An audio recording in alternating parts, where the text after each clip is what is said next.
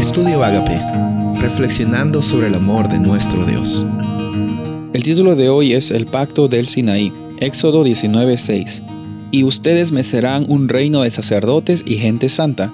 Estas son las palabras que dirás a los hijos de Israel. Años después de Abraham, obviamente, ya, había llegado Isaac, había llegado Jacob y, la descendencia de Jacob, las tribus. Vemos de que eh, los israelitas estaban pasando por esclavitud eh, en medio de Egipto. Eh, Dios los libera con la ayuda de Moisés y de Aarón.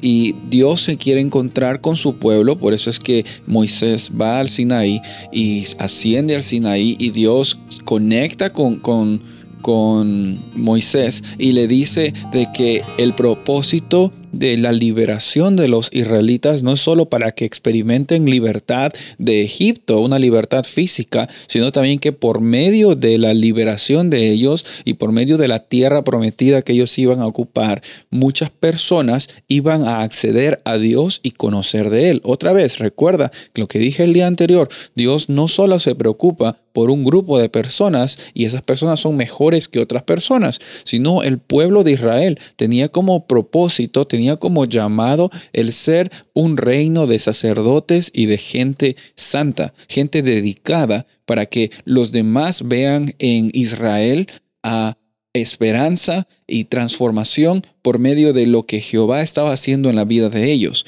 Y, de la misma forma han pasado los tiempos, pero Hoy también Dios establece un pacto con su comunidad, con su creación, con su iglesia y le dice a ellos que nosotros tenemos el propósito, tenemos la bendición de ser llamados hijos e hijas de Dios. Y, como, y como, parte del pueblo de Dios también, eh, como dice Pedro, somos real sacerdocio, somos una nación santa, un pueblo adquirido.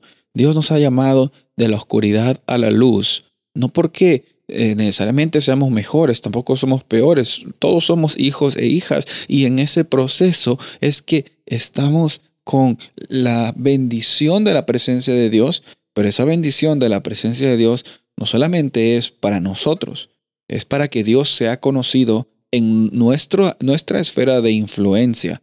De la misma forma de que Dios hizo un pacto con Abraham, con Isaac, con Jacob, eh, a los israelitas de Egipto, Dios nos está libertando de nuestra esclavitud inmediata, pero la esclavitud más grande y la provisión más grande es la que vemos en Cristo Jesús, cuando Él viene en este, a este mundo para morir por nuestras transgresiones. Él es el Mesías, Él es nuestro Salvador, Él es nuestro restaurador y la deuda Él ya la pagó. ¿Cómo te sientes al saber de que tu deuda con el pecado ya está pagada en Cristo, Jesús.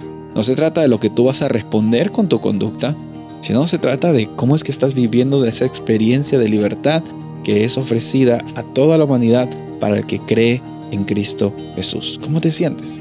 Soy el pastor Rubén Casabona y deseo que tengas un día bendecido.